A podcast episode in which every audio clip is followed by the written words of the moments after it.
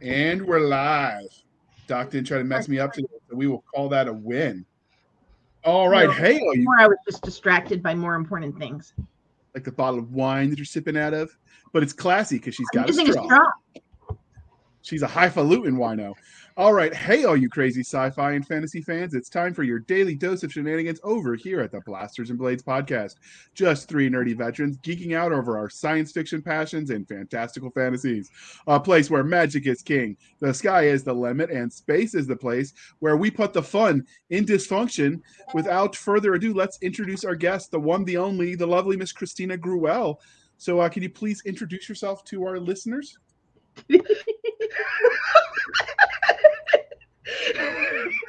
I promise nobody's been drinking yet, except for Doc, but she didn't stop. So it's not starting.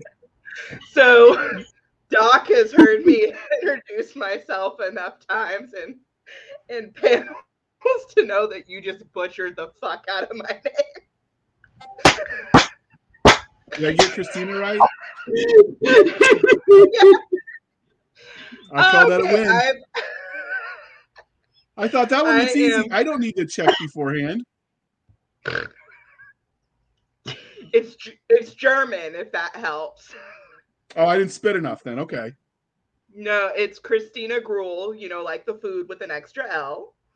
Uh, so let's try that introduction again. I'm Christina Gruell, author of the In Blood and Fire series and soon the expa- expanded uh, Summerlight Universe novels. And that's what I got. So I, I have it on good authority from my um from my German professors in college and in both my teachers in high school. They said sound authentically German. All you gotta do is spit a little bit as you talk and sound like you're really, really angry. That's the trick for German. Just sound perpetually angry and like you're about to spit on somebody. So you know, I, I if I'd have known to use that rule, we would have gotten it right. You know, But- that sounds interesting because when my husband is angry, he he does spit a little bit when he yells. So maybe. Maybe he's part German and just doesn't know it. Oh, he is exactly half German down the line. Oh, outstanding! So I nailed it. Uh, And if you want to send, if the uh, legion of, of listeners over there in, in Deutschland want to send the hate mail, it is Seska at Blasters and Blades Podcast.com. Uh, she she wants you to to tell her all about it. She loves those letters. Tell me how much JR annoys the shit out of you. It's okay. We can we'll drink we'll drink together over it. She will too. She'll drink to anything. So uh, the next part of the introduction, dear listeners, how we first found them. So uh, this one came through Doc, where I meet all the cool peoples, because she actually goes out and has a social life and talks to people and pretends that she has feelings and stuff. It, it's weird how she does it. Um, they must have a, a good program on her AI for that for that model of Android, but but she manages well. So uh, Doc, where did you meet her? We actually did a panel together for SIFCon uh, a year ago, and um, it was a wonderful panel. We had a lot of fun. We talked about uh, tropes, right? It was tropes. We were on two panels together. We were on two panels together. We did tropes Yeah. and we did something else, and I- I don't even remember. I watched your remember- panel, so I must have seen it. I remember after the panels, we spent a whole lot of time in the. We had to spend a whole lot of time talking. There may have been we- some of involved. there there was some drinking involved because I think one of those was my na- last panel of the day. Yes. So we had, but we had a lot of fun, and I knew she just needed to come on the show and have some fun with us. So, yes, we use the scientific method here to find our panelists. No,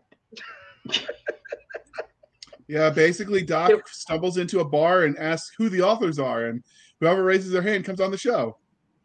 actually, typically they find me. It's kind of weird. But bars We are can involved. I know that uh, much. We can thank one of your recent panelists for this, Amy DuBoff, who Yes, runs SIFCon and And then somehow us put us on panels together. because she knew that chemistry would be there. I think if she she listens to this, she won't ever put us on a panel again because she'll find out that we spend too much time. Laughing. No, she might. We might do a panel with her. Then she might just decide to join in the party. She might. we She's have a lot of fun. She's Yeah. busy with her whole movie thing right now, trying to you know, know, mainstream in She's Hollywood. amazing movie producer. She's like a quadruple threat, you know, movies, writing, so much. And just a general good human being. It's completely disgusting how talented Amy is. All right, Doc. We got to decide if she gets to stay, so you got to ask her the religion questions. Okay, so Total Recall, Minority Report, or Blade Runner? Do I get kicked off for the wrong a- a- answer? No, JR doesn't have that kind of sway. Yeah. Okay. Blade Runner. That is awesome. You get you get bonus points if you know what the common thread in all those movies was. I have to admit, I don't think I've seen Total Recall. Well, there were two of them. The common thread is they were all short stories by Philip K. Dick that were um, made into movies. Oh, well, he's the author with the hot- most hot- movies made. Because like there was a everyone hot actor in one, so I mean, There was a hot actor in all of them, actually. well, then back. I know what I'm doing after I finish this novel. I'm going back and watching the rest of them. All right, so we got to have our priorities, I guess. But Doc, So- will um, will Henry Cavill or however you say his name be mad that you're stepping out with other actors? Henry Cavill, I think he'll Whatever. be to- totally fine. He'll just So- put another mini for you. It works. Try not to drool. We got a podcast to do. You know what? It's okay. Don't bring up Henry Cavill unless you want a distraction. So now, since we've done the sci-fi, on to the fantasy. Mistborn, Lord of the Rings, or The Wheel of Time. Wheel of Time. No hesitation. I approve. Wow, I put Mistborn on there specifically because of a conversation we had. I thought for sure you were going for that one. al'Lan Mandragoran is my king and has my heart and soul and undying devotion till the end of time. So, did you watch the? Uh, um, was it Amazon that did the adaptation? Yes. Don't bring that shit up with me. Move on. Tell how you really feel. Next question, apparently. JR, insert your Um, foot into your mouth some more. Get, we get can discuss air. that after the show. Get me off air, and I'll tell you how I met Robert Jordan. But uh, we here at the Blasters and Not Blades. pod- again. Oh, you just you, you got to listen to it again. That's what happens when you're on the podcast with me. No, I don't. So, uh, I you don't do. consent. Also, you're I had a bet with someone about how long it would take during this before I would put up my hair. So someone should mark the minute so we can see who wins this. It's obviously not me. So, uh, I'll write it down. 755. So we here at the Blasters and Blades podcast like both the fantastical and the scientific. So which was your first love, sci-fi or fantasy? Fantasy. Okay. So what was your I first memory both of though. acceptable answer? So what was your first memory of engaging in speculative fiction as a genre? Was it reading a specific book, watching a TV show, a movie, playing a game? Was it Baby Yoda? No, I was just proving that I do love, I just say I would hope you found it before Baby Yoda came out, since you had a books yeah, out already. No, I did. Um, so my first introduction, uh, I was um, 15, and it was online role playing. so last year, okay. I wish. Uh, yeah, it was online role playing, and uh, I I played a um, vampire with some questionable life choices. I think Was all vampires Vampire the Masquerade? by definition. Was it Vampire the Masquerade? Uh, no, dude, this was like the dark day. I'm fixing to like age myself here. So this is the dark days of AOL when like the You had to sacrifice rooms- the- robots to get online. We tortured The- their poor yeah. souls. like you know you you did your started your dial up and then you went and made yourself a cup of tea or a cup of coffee and got a snack and came back got comfortable watched the thing do the dial up for a little bit longer and then you connected and then you had to get off the computer if someone needed to make a phone call I remember. Yep. You know who else remembers? remember Pepperidge Farm remembers. I'm just gonna put that out there for all you devoted listeners. So, what is it you love about these? Why are you doing that, Doc? It's too early for you to be rubbing your head like you got a migraine. We're only 10 minutes sure? in. We got you 50 more minutes of this. You gonna be able to hang on? I'm gonna lay the shenanigans Yeah. on deep today. Yeah, no, but I do need to get some more mead before we do more of these. no, we really ought to get them to sponsor us. We talk about them all the dang time. I'm telling you, we're like a walking, talking AA meeting. Minus Wait, now, okay, now you have to say what the name of the meadery is, since you say we talk about them all the time. I got memory issues. I have an excuse. You get to say the plug because they're local I to know. you. But you should know this is Viking, Viking Alchemist meadery? Yes, Alchemist, Very good. Viking Alchemist meadery. I knew there was Yeah. Vikings involved. So uh now we're gonna get the long axe and make that blunt force segue. See what I did there? Yeah, that's what we call it in the biz. That's how you do it when you want to be professional. So, what is it you love about speculative fiction as a genre? the escapism, the fact that you can go to another world or change the world that we're in in any way that you want to. Um, that that's what I really love about it. Is, is the escapism.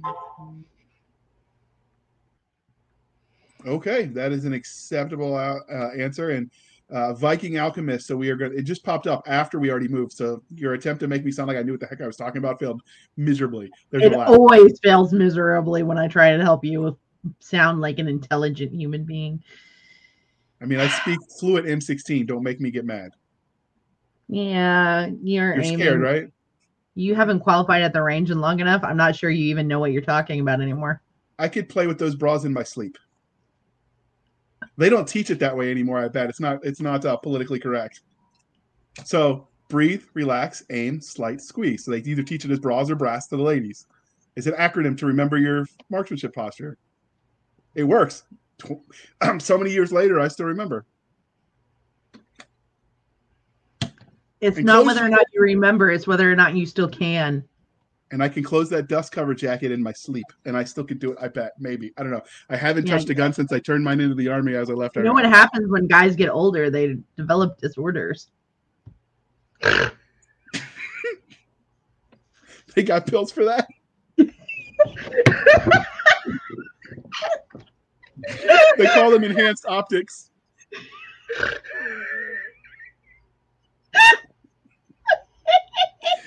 did Uh, not it- tell my grandma about this podcast. Did, I'm so sorry. did we just beat Casey's answer? Because I think I might have. No, you didn't. But Okay, I good. will Then I'm say still good. If your grandmother is anything like mine, she probably said stuff way more scandalous. Oh no no no no! Uh, grandma's not watching this or listening to it or anything. All right, Doc, you could pull this one out of the bag. You could you could save it. Do you have it in you?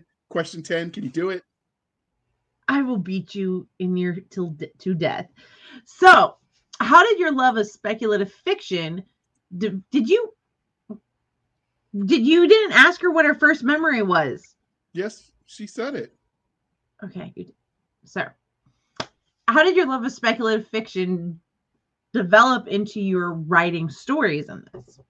This is why we just say no to drugs, people. Better Um, living through modern pharmacology. We broke Christina. no, I'm trying not to say. I'm trying to behave slightly, at least just a little bit. Um, so my first role play stories, or first books, were actually backgrounds for my role play characters, which I still have and will never see the light of day. they are in spiral notebooks right over there. and they are terrible. How much is it going Um, to take to bribe your husband to get us those stories? Um, he knows that I will withhold sex if he makes me mad. So yeah, Oh. Okay, so a trip to Vegas is in order. Got it. I don't know what Jared thinks he's gonna find in Vegas, but okay. yeah. We're Jr. keeping this family friendly, so Doc is going to move right along. Yes, we are moving on to uh, real life experiences that influenced your writing. Do you have any? Um, yes, quite a few of them. um, uh, so we'll start with the sad one first. Um, I was hit by a pickup truck when I was 15 years old and got put in a wheelchair for eight months. Um, and that drastically changed my life. I was a very physical um, person, always dancing or riding horses, and suddenly I was stuck. Um, yeah. So that's when I first really started writing. Uh, like I said, it was originally for my role playing characters, but I built them this whole world to live in. And that's when my love for world building really um, started. I, I drew maps, I made cultures, they were crappy, but it was it was a good fun exercise and and a lot of what I learned over the years while I was still crappy um, is the foundation that I built on as an adult. Um, my maps are a whole lot better. I don't know if you've seen them. Um, yes, but they are. You've shown me them, including yeah, ones like, don't tell anybody, but look at this thing. Yeah, um, I I hand drew my original map, and my cover artist turned it into something worth looking at online on uh, on my books. But this is the original. Wow. Uh, took me a little over a week to draw it. But uh, yeah, yeah, I um I won't show you the the first maps that I drew. They were very terrible, and we don't need to see them. That happens. Uh, Everything has to start somewhere. I know we had uh, touched on the fact that my husband is a retired Navy officer. And I have definitely drawn on his experience and his uh, geekiness, one of his favorite wars. And yes, we have favorite, everyone in this house has their own favorite war. That's that totally legit. We get into discussions about. And his favorite is the War of 1812, which had a lot of nautical um, elements to it all of which he is very well versed. And I could segue into something dirty, but I won't from here. But all of those which he's very well versed. And um, I use those, you know, I, I tend to put people on ships and then have shit happen a lot. And so whenever people are on ships and shit is happening, I always go to him and ask him for the correct terms for things and whether what I'm wanting to do is plausible or totally batshit crazy impossible. So, yeah. You use him. That's fine. You're they're supposed to be used. They like it. It makes them feel useful and yes. loved. Oh, he's very loved. Okay, so that um, swings us into our our next question, which was going to be normally we ask um, the guests who happen to have been military veterans, if that time, um, how that affects them. But while you weren't in the service yourself, you, you certainly spent enough time married to it. So that I would imagine that um, that would affect uh, the way you tell stories because you have an experience unique to a very small sort of community of people having been dependents of the military. So do you feel like that does, in fact, um, affect the way you tell stories? I do. Um, you know, I was very lucky that the second command we were part of after we got married um, was very close. So I am friends with not only the wives, but the service members and the CO of of that command. And uh, they've always, you know, I was working on ashes when we were in that command, and they were all very supportive of me. Um, I also met our sister wife through that one. wow. Because, Did not yeah, expect that to go there. so, um, you know, I'm sure that have y'all been on ships before up in the I have. I was a Navy brat. Up in the um, stateroom area. Right. So where when you're a department head, you often just share a bathroom with one other person, which is nice. Um, our sister wife was one of only two female officers that were in the upper ranks, and she ended up sharing a bathroom with my husband. There were a lot of wives that were like, "Aren't you uncomfortable?" No, I keep my man happy at husband at home. I'm not worried about shit. But me and Emery became very close. She was actually the she was actually the senior medical officer. And um, if my husband wasn't behaving at home like I needed him to, he was dealing with um, some medical issues. If he wasn't doing what I thought he should at home, I would call her. and if if she needed the bathroom cleaned and he wasn't prioritizing, she would email me. Uh, we we kept him on his toes between the two of us, and still to this day, we talk back and forth. We actually had like a two-hour call just a week ago where we brought the phone was getting bounced back and forth from him to me, and we were all just yeah. So she's we call her our sister wife. Um, totally platonic, but she is one of the most awesome people I've ever met. But it's really nice that I've had those people that I can ask questions and bounce stuff off of. And there's a lot of military people in my book, so it's good to have military people to ask questions. That makes sense. So you mentioned the military people in your book. When you write those military people in your books, do you draw on people you met while you were moving around the world with your husband as a Navy dependent? Um, so there's actually a character in my book that was based off of my husband when we were still dating.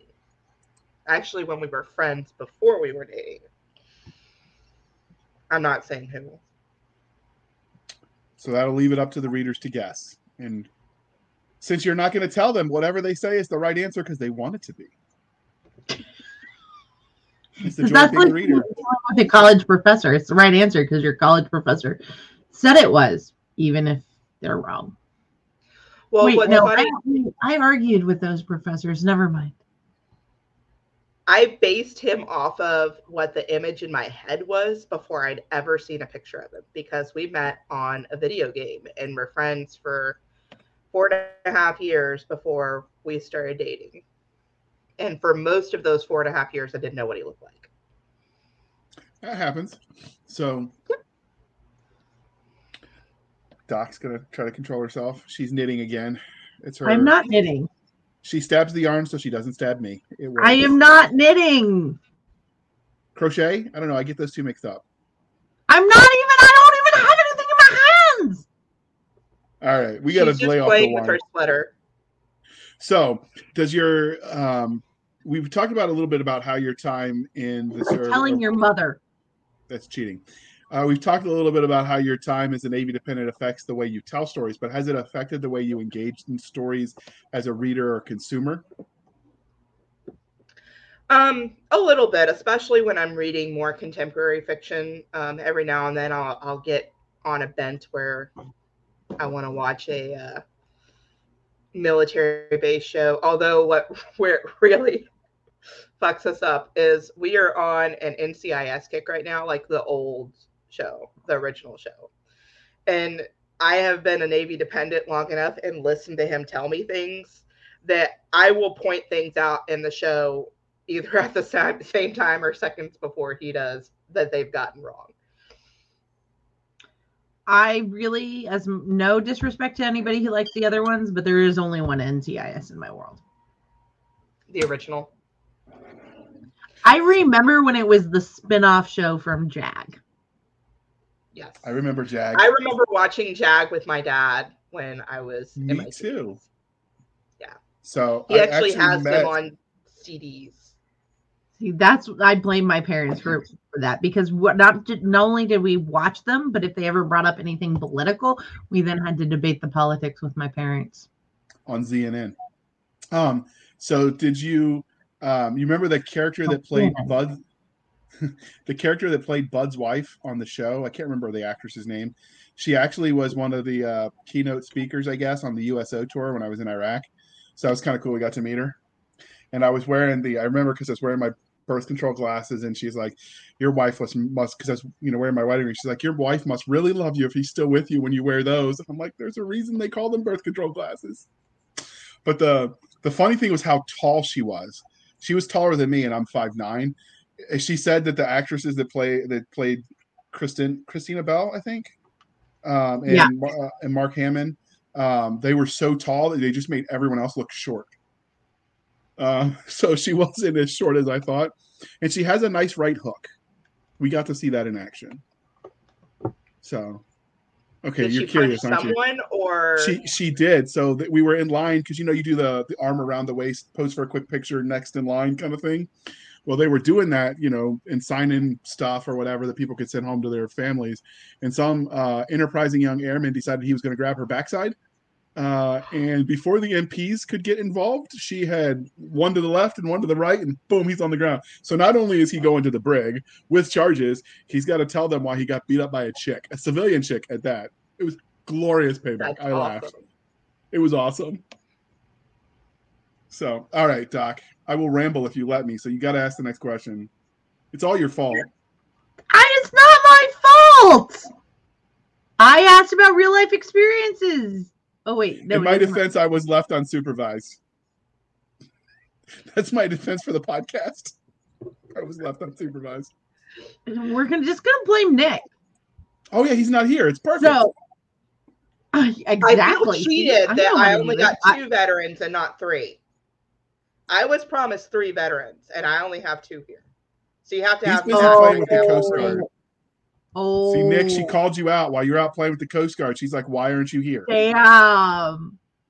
That's what happens when the Army Ranger sleeps with the Coast Guard, I guess.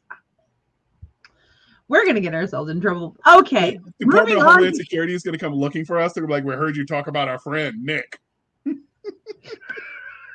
You'll just have to have me back, you know, on another book when. and I'll know, just smile hopefully- and go, and that is part of why the Coast Guard is DHS, not DOD. All So- right, Doc. Fandom questions. Your favorite? Fandom questions. Have you had any cool fan art or a cosplay yet of any of your characters? I actually have had a fan. Um, one of my readers uh, is an artist, and I commissioned a piece of her art to put into book four. So it's going to go into book four as part of a newspaper article. It's really it's Oh, it's cool. amazing. Yeah, so I had her. I was like, I sent her a couple of examples of Victorian line art for newspaper. News. Don't do shit like that when I'm talking. For uh, you know, Victorian newspapers, and I was like, you know, something like this. And what she came back with, um, you know, Victoria newspaper artists have nothing on her. It is amazing. Well, I would And hope she- not. Really captured all three characters that are in the picture. That is really cool. Um, Is that something you up have on available? my. It's up on my.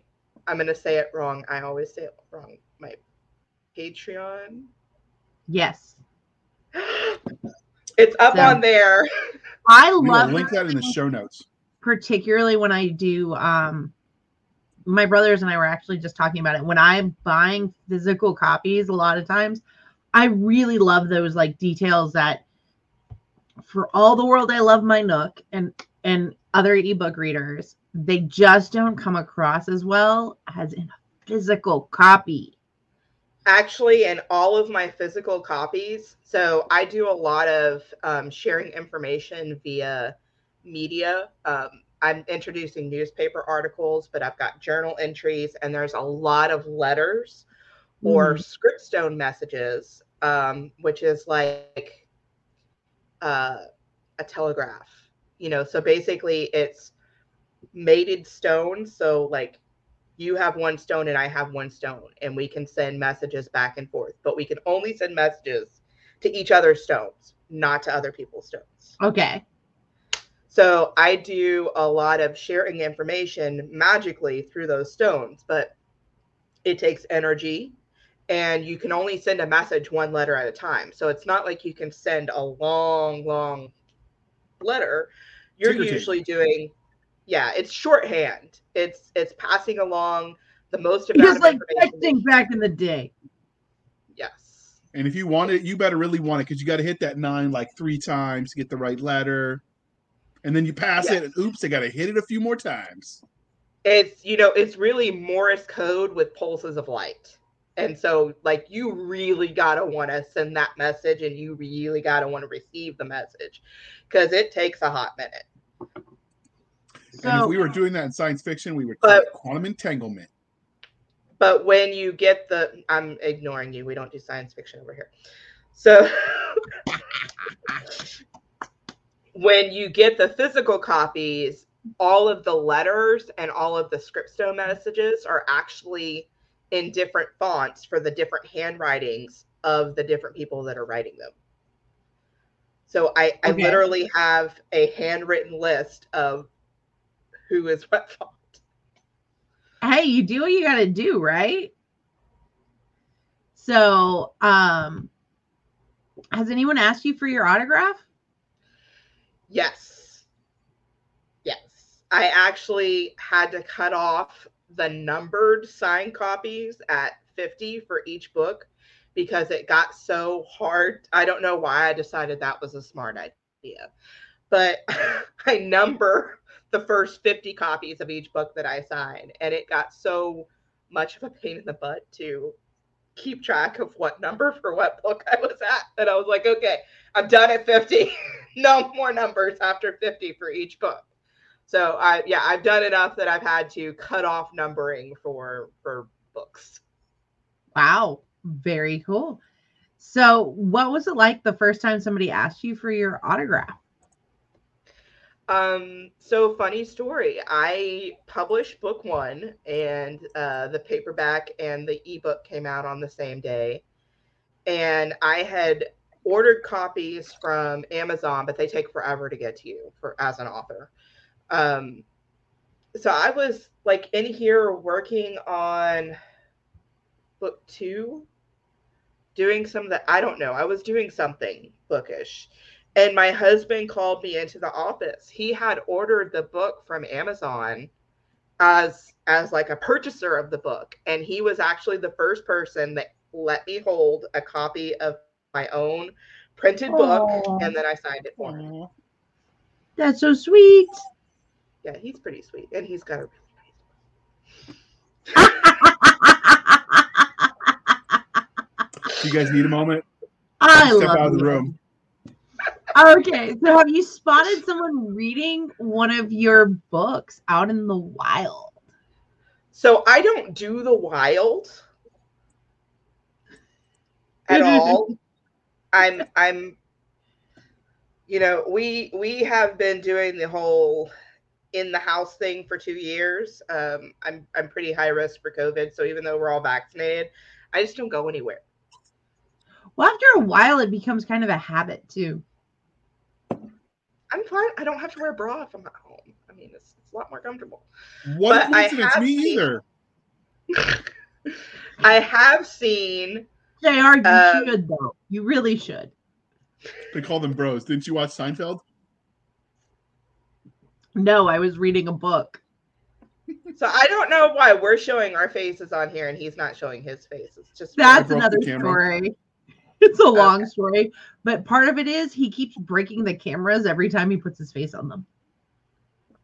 True story. fair enough.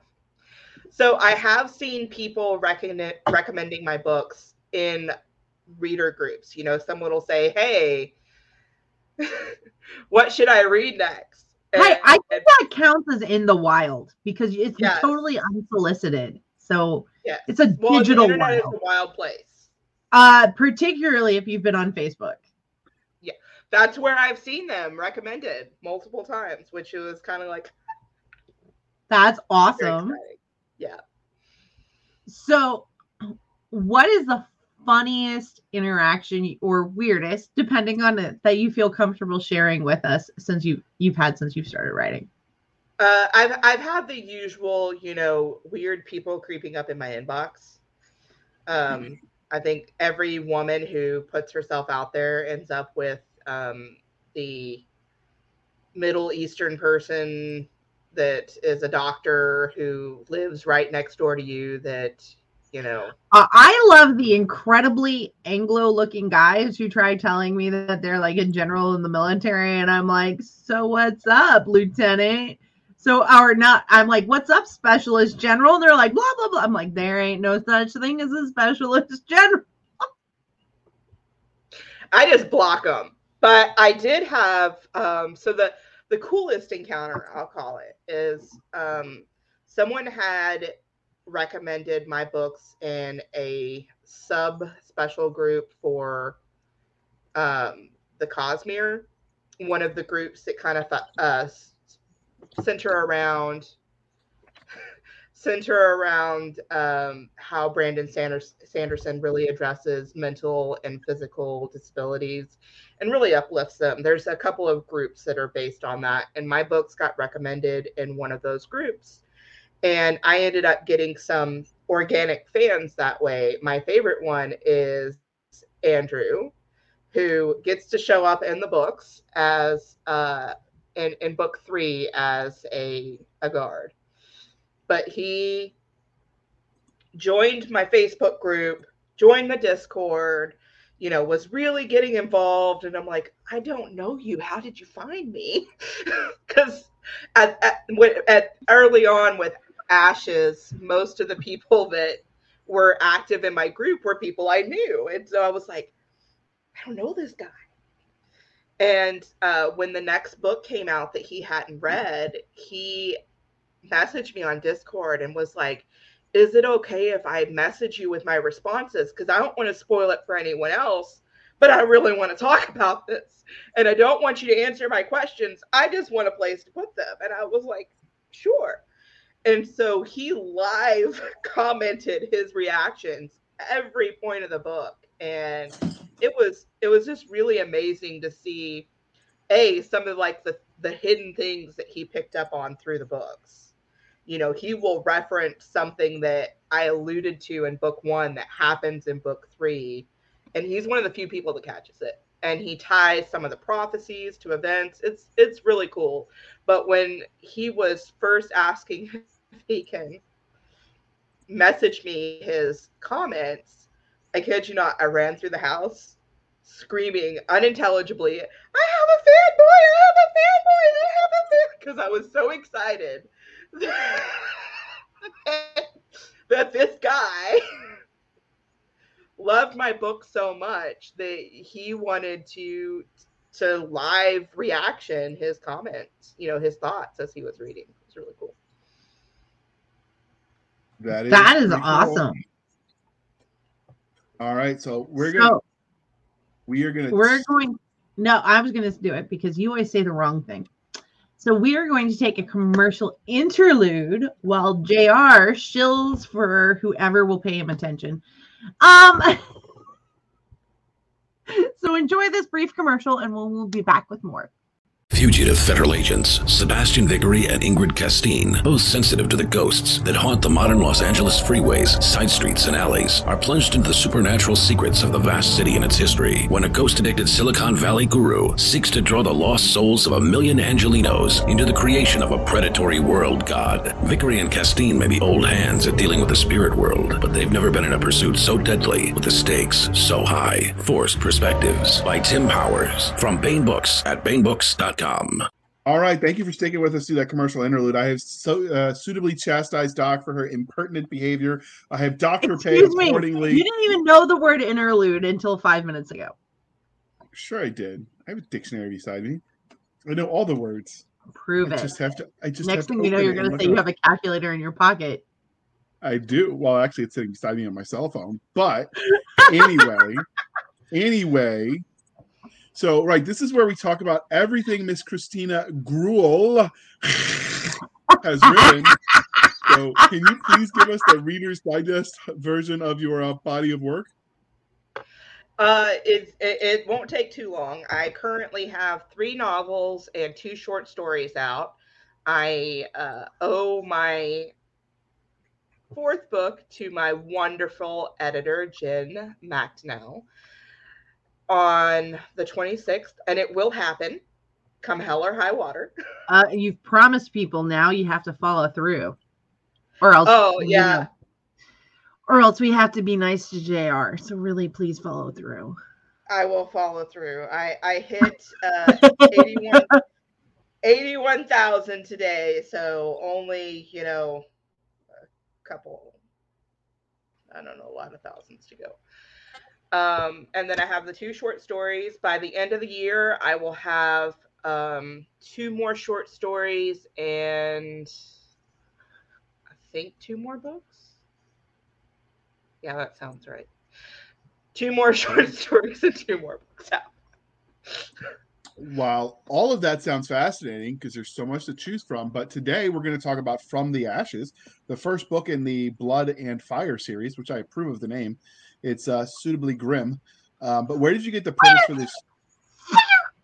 Yeah, Doc likes to blow things up in the lab. So, how did you come up with the premise for this universe? Was it uh, psychedelics, the Ouija board, uh, overindulging in bad Navy galley food?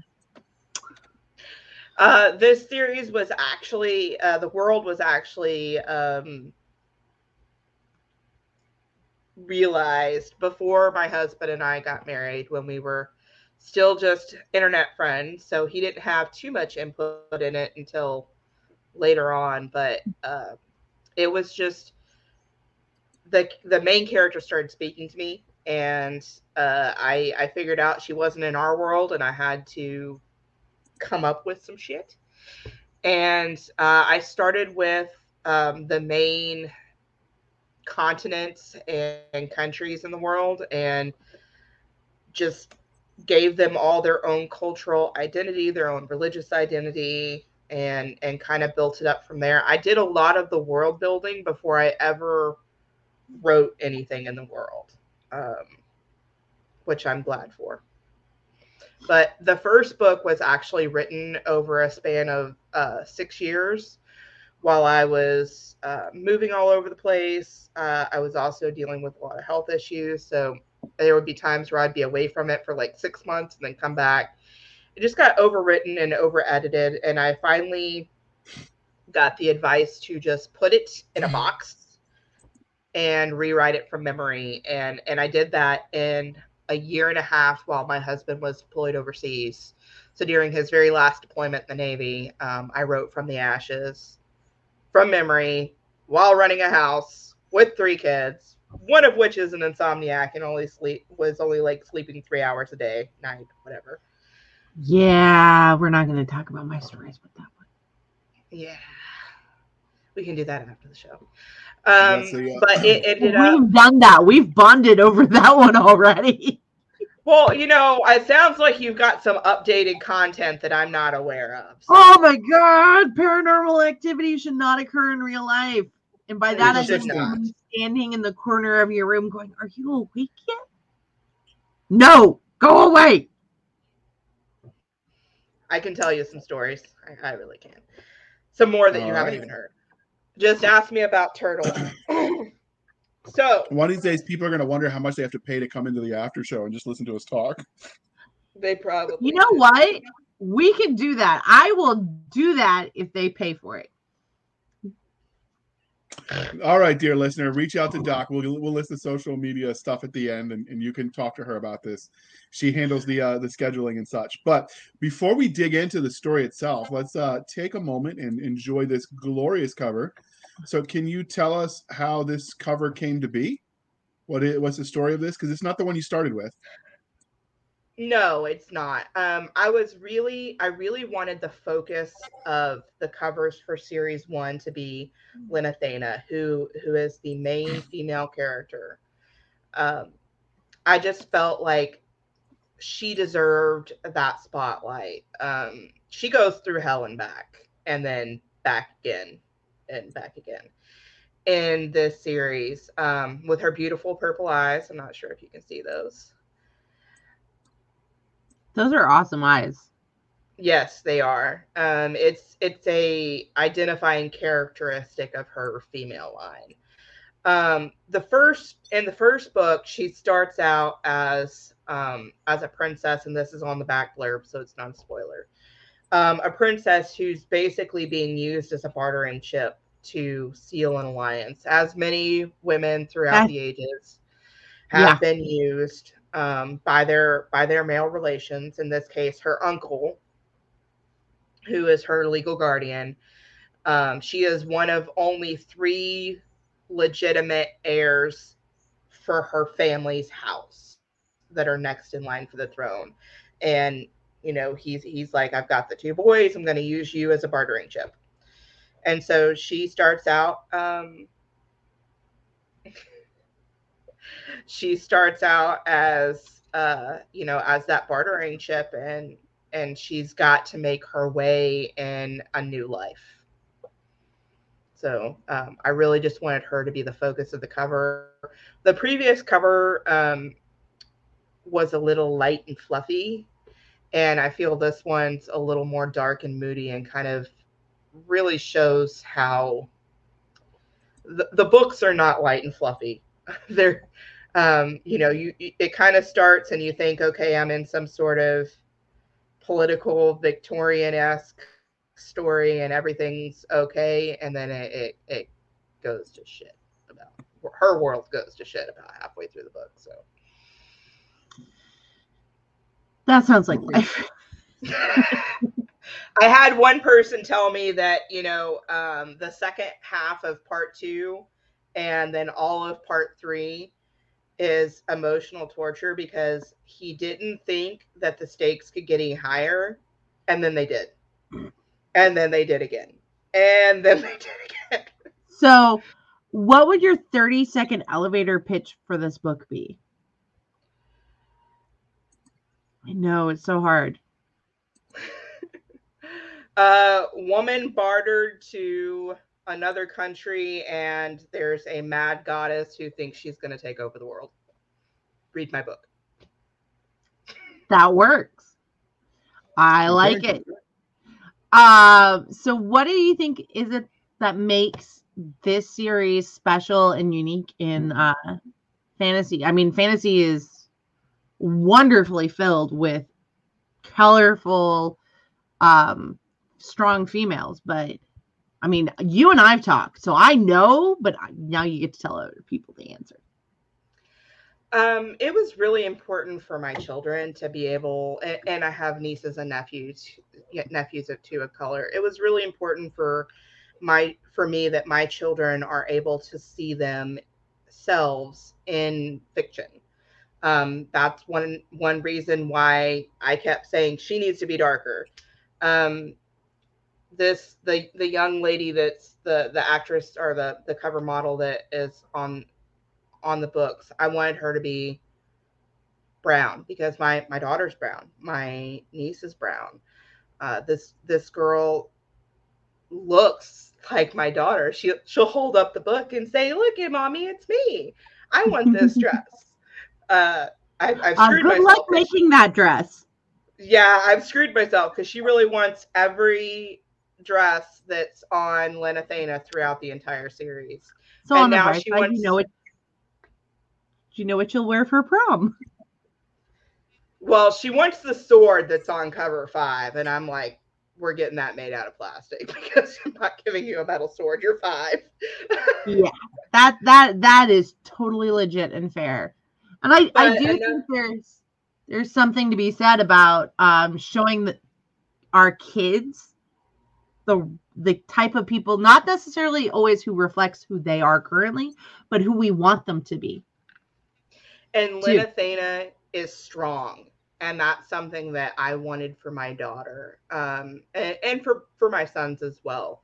But another recurring theme in my books is that family isn't always just the people you're born into. It's it's what you make of your life along the way. Um, Lenathena, you know, loses a lot of her family at a young age, and then she doesn't have much left when we start the series. And she really builds herself a family and and these group of women that she clusters around herself which um, later get the nickname the She Wolf Pack, and I'm not telling you anything more about that. But they're No, they're don't very give well. Don't give us a spoiler. Well, you don't know who's in the pack, so you know Obviously, these, the these- XY chromosomes. Wait, no, X. They Doc, are. You're the scientist. XX is the ladies, XY is. the I dudes. know, and I realized that I got it backwards. I'm dyslexic. I'm allowed to mess up occasionally. the the ones with boobies are in the She Wolf The Pack. boobies. Yeah, JR has boobies too. with one exception they they they have an honorary extra member but uh you know the they build this she builds this family for herself of these different parts of her life and i really love that because i've done that as well but the other theme the other major theme of this book is people who have really crappy things that happen in their life and they have to find a way out of the abyss, out of the tragedy, out of the trauma, and they have to come to terms with not who they were before, but the new person that they are now. That got surprisingly deep.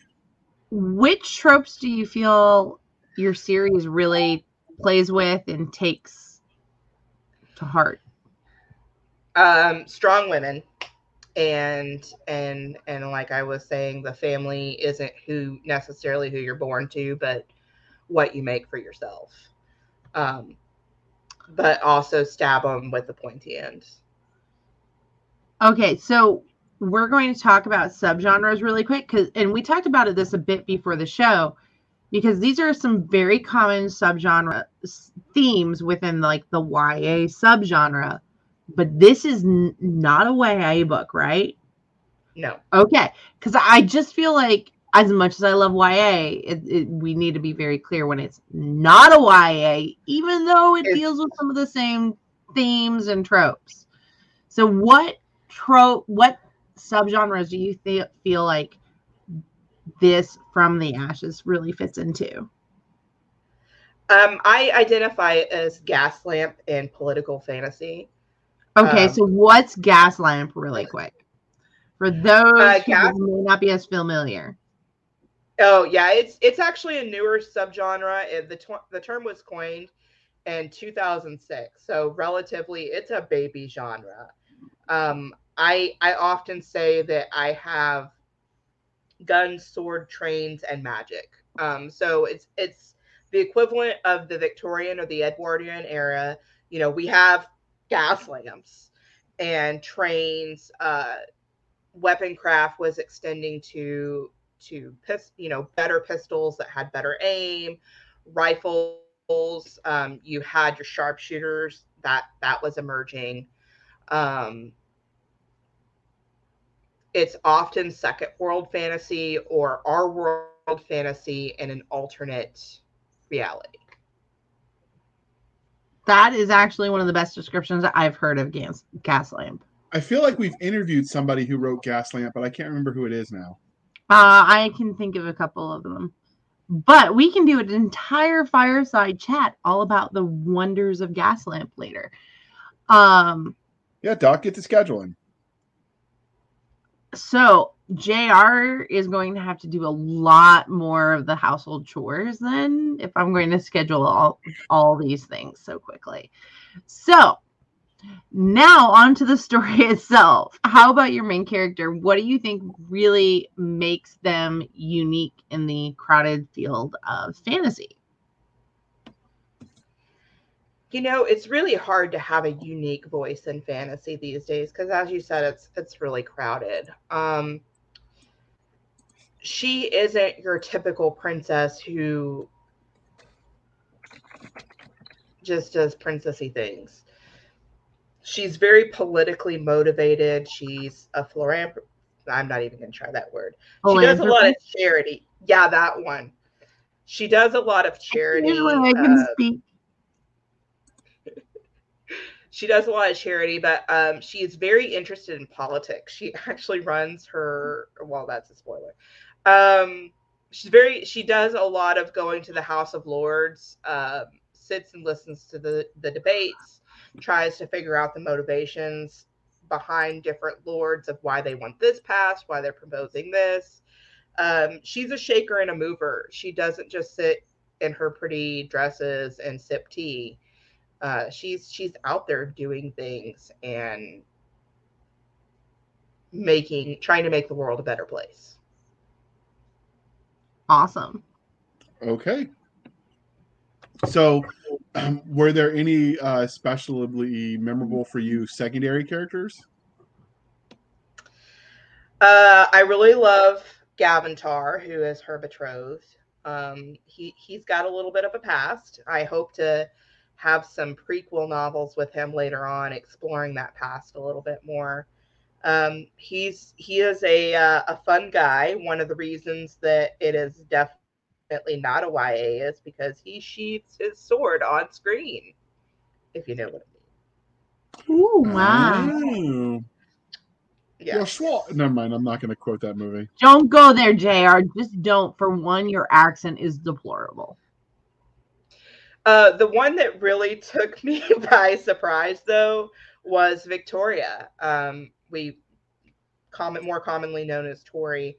She was supposed to be just a secondary character who, you know, goes around supporting things, and uh, she kind of said, "Bitch, please," and took over her part, her angle of part three, and did some things I had questions about and argued with her about, and uh, she got her way, and also did some things on the page that make it that way. um, she is she is de- definitely a fan favorite. I have been threatened with murder in very gruesome ways if I do anything to her and Oh my. her significant other. Uh, her and her significant other are are funnily enough the favorite couple in in the entire series. They are one of the the three favorite couples, and everyone loves them. No one wants anything bad to happen to them. Uh, yeah, it's. I- So don't you- know if it's the characters in that relationship though are so nuanced and so just so interesting um they were just supposed to be decoration and they took over So there's always the general uh, general hospital option where you kill them off, and then oh no, he was just in a hospital the whole time in a coma. He didn't really die. yeah as long as all that happened in one book i think i would be safe but my editor knows where i live and she's on team i will kill okay. Oh my. Oh my. I heard that in George Takei's voice. Oh my. Um, so and I can't do that accent either, so don't even don't even laugh. Uh, there's a reason I don't narrate. He has like no accent. He has a little bit of a a tonal Oh inflection. he my. It's not an accent. Mm, Anyway, uh, so does your story have any bad guys that the main characters have to confront that you can tell us about without giving any spoilers? Yes. One of my funnest things to do is there is a character called the Watcher who is a Hathorite spy. The Hathorites are the bad people. And through two thirds of the book, no one knows who it is because all of my chapters they change POV. So each chapter is in the POV of a different person. And at the top of the chapter, it says who who we're with, where we're at, and what the date is. So unlike a lot of fantasy novels, you don't have to guess how much time has passed from scene to scene. Um, it says it right there what day it is. Um, and and one of my favorite things is people trying to guess who the watcher is. Um, but there's there's a couple of people that they tangle with um, in book one that make life difficult, especially when Athena's life is made very difficult in in book one. That and they're all connected to the Hathorites and, and their mad goddess. Do you ever see the goddess on screen? Um, she is in the prequel novel, and then we don't see her for all of book one, and then she shows up in book two, and from book two on, um, we at first it's very small slices of what's going on in Hathor, and then we start getting more characters and getting a little bit of the broader picture of what's going on there. Neat. Not everything is as it seems. It never is. So, speaking of characters and all the horrific things you seem to have done to yours, uh, so given that, if you they met you in a back alley and they knew that you were Christina Cruel, um, I know I mispronounced it that time, but I was trying too hard to sound angry. Um, but if they knew who you were as the writer of their universe, if they knew, you know, that you had created the scenarios that tormented them, so how do you see yourself faring in that dark alley? Oh, they would fuck me up. Because they're all very well trained in weapon craft, and you know, I do have swords on my wall, but I, I can't use them. Okay. Oh, Doc yeah, can show you how to use your sword. She used to play with swords uh, when she LARPed. I am very good. I'm much better with swords than JR. Not even I gonna have, touch the uh, LARPing comment. You used to get so mad at that. It's not LARPing, JR. It's the SCA. No, it was much better to eschew your masculinity. I mean, whatever. My Schwartz is bigger than yours. All right, Doc, carry on. No, it's not. Oh, Uh, so since JR is uh unable to continue on with his questioning, uh can you did you have any scenes that you ended up deleting from the book Yes. That you want to use for later? No. No, you just deleted them. You're like, never mind. This just sucked. Um, there was some stuff that was a little too graphic.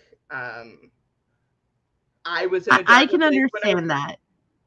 I was in a darker place when I wrote them, and um, I was just very cognizant of the fact that if if someone who had certain experiences read that, it would be triggering, and I it was it was That takes away as easy- from the overall fun of the book. I get that. yeah so it was just as easy to insinuate things off screen Yeah. than it was to have a terrible thing on screen. But So there are are some stuff, some things that I've alluded to on the page. Um, like I make reference to a certain battle where um, the Duke of Kilmarian did some fancy shit, and he is known as the hero of that battle, and everyone wants to know the story of why he's the hero of the battle. Um, I've, I've mentioned Gavantar's past, uh, that there's some stuff I want to explore there.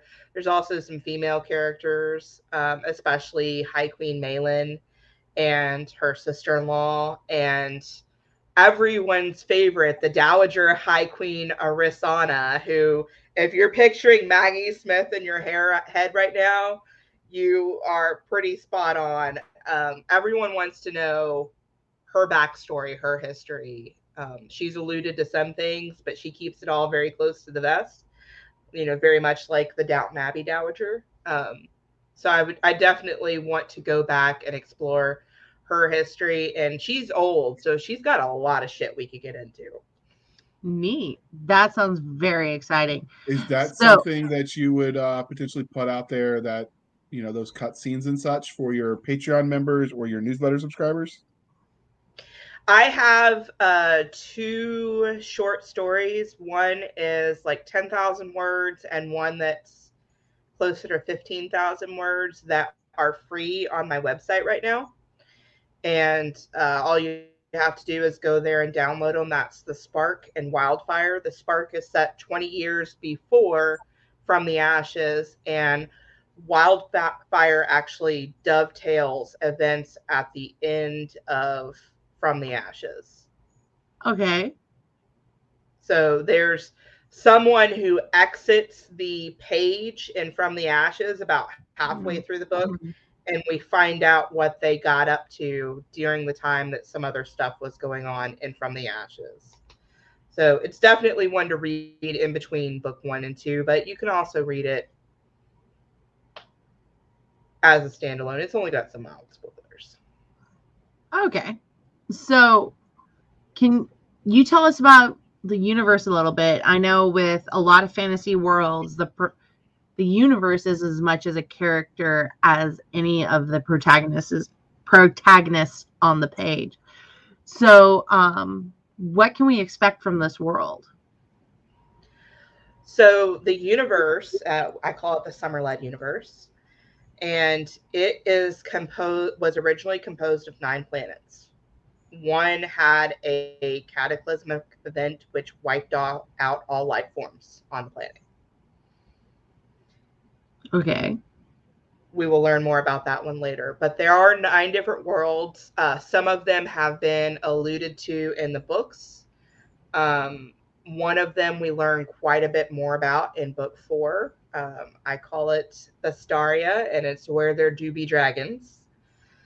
Uh, so I I'm in this universe, you know, while while I do have trains and guns in front in Redalon, which is the world where the In Blood and Fire series is set, there are other worlds that are in different stages of their development. So we may enter a world that's a little bit more technologically advanced. I have tongue twisters today. And then we may enter some worlds that um, are a little behind. We may enter some worlds that are under the water. So uh, it's it's a it's a really big universe, and there are going to be some overlapping things. Um, I have established that there are certain beings that are not tied to one world. So Coffee beans. That sounds like a lot of fun. yeah, All right, that does sound like a lot of fun. So, uh, From the Ashes is clearly part of the series. I know because we said that in the introduction. There are currently four books out in the series in Blood and Fire. Um, but is their story done? What can we expect from these characters? So the fourth book comes out next month, and then there's the fifth book, which comes out later this year, and another short story that will wrap up this particular series. Um, there, there's a pretty big war happening uh, in the series, so not everyone makes it.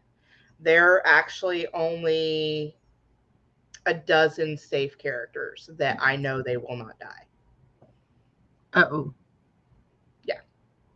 Everyone else is is fair game as the story develops. There are a few that i know will die um, and i will be going into hiding after book five comes out. Uh, but yeah so there the follow-up series um, for from the ashes is phoenix rising and it will pick up with the aftermath of those characters who do survive the war and how they're picking up the pieces of their life and moving on. Uh, so we will hear more from other characters. Okay. So we know that every literary universe has its own internally consistent rules of science, technology, and magic. So what can we expect from this universe that you've created? Besides the gunpowder, obviously, and the swords. Every world will have its own magical system.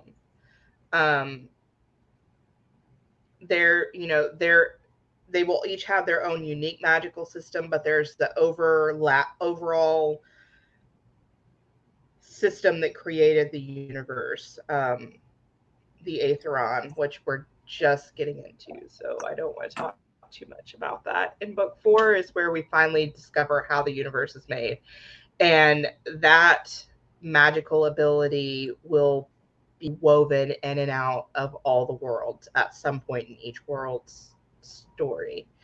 Uh, but each world will have its own magical system, and then there will be a unique few people that have access to the Aetheron. So I can't Okay. talk about it too much because I just No, we, we don't want to give spoilers. know about it. So, of all the magic you have in your universe, what would you want for daily use? Healing.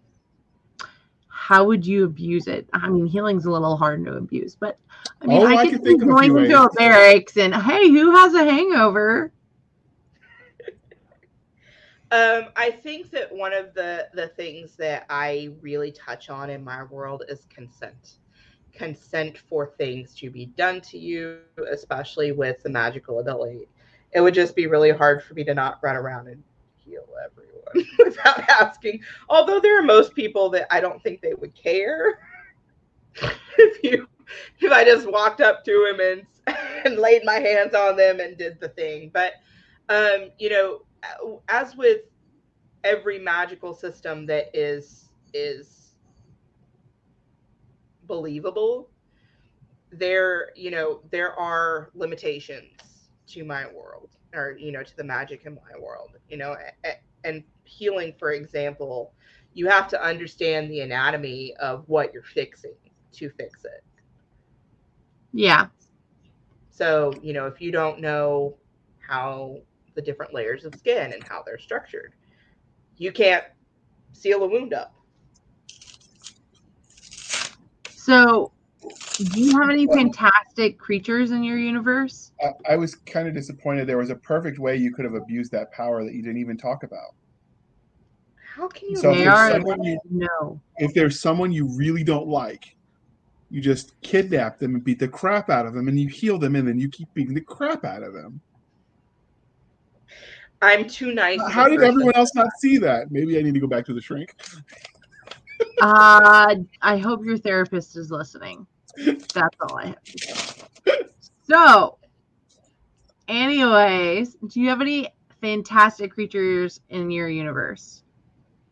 Well, as I said just a little bit ago, uh, Besteria is is the home of the dragons, and when I wrap up um, the arc for from the a- the In Blood and Fire series and Phoenix Rising, that's actually the very next place that I'm going to. But I think I'm going to give people a taste of what we have in store for us there in a few short stories before then. Awesome. So, how do you go about creating those creatures that you've made? Or do you not want to You tell know- us because it's too much of a spoiler? Too much of a spoiler to to an extent but i mean dragons have been done in so many ways.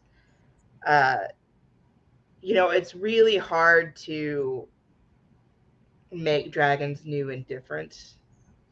Um i just give mine different personalities. Um you know i try and try and go for a little uniqueness. Uh but yeah i mean dragons are pretty tropey you know they're, th it, it's really hard to make them new again. Although uh, Okay. I, I think Katie Roberts does a very interesting job of that. I, I enjoy her. Her dragons are quite interesting. It's good to know. So, when you're not um, using existing tropolicious, to use Doc's word, uh, fantastical creatures, uh, when you create some on your own, like when you're creating something new that that isn't in every other book that's out there, how do you go about doing that? Do you let your nightmares inspire you? Do you let Mother Nature inspire you? Do you make it up completely out of whole cloth? I I do have one that we're gonna visit in in in not Vistaria, but um in Ithromiria's past. Uh, we learn about that place in book four, and I kind of made it the path that I would want to have. Okay. All right. So, as this uh, interview is winding down, was there anything about From the Ashes or the In Blood and Fire series that you wanted to tell us, but but you didn't ask, or that we didn't ask yet? There's something for everyone, you know. Every book, excuse me, Bless you. Throat was getting dry. Every book's got battles. Um,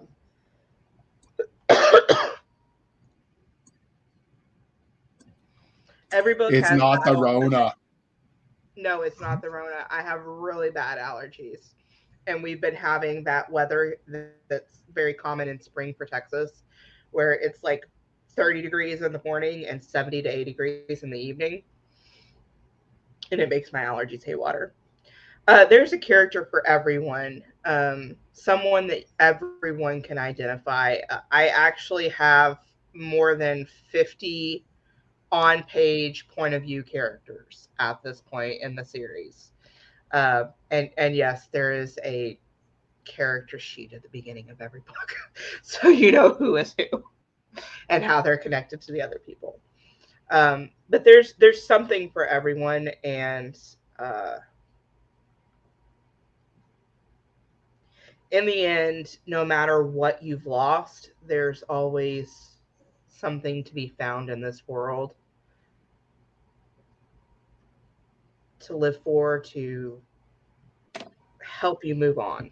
And and that's what the overwhelming theme and, and i think from the ashes is from is you know if you've got your people with you you can move on from anything. You can you can heal from anything. You just have to have that desire. Okay. That's uh, yeah i got dehydrated again. It's okay, and you haven't even been drinking yet.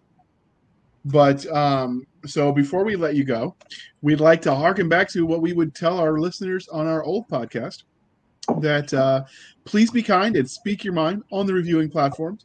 Your reviews help the right readers find the right books.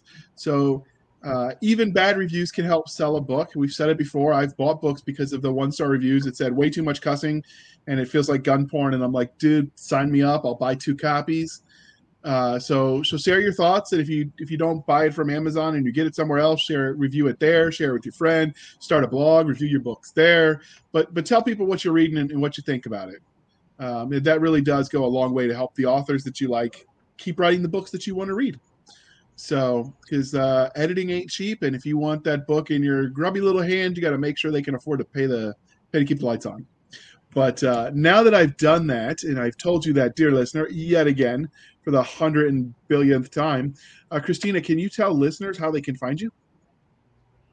I am on Facebook. Have a Facebook group and a uh, Facebook page.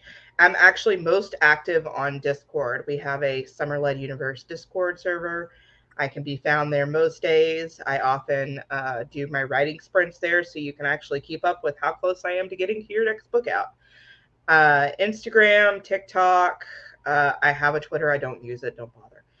Um, and then uh, I do a weekly email uh, where I kind of tell you what the fuck I'm up to, and I give you a picture of my dog. Who doesn't like dogs? Cute dog.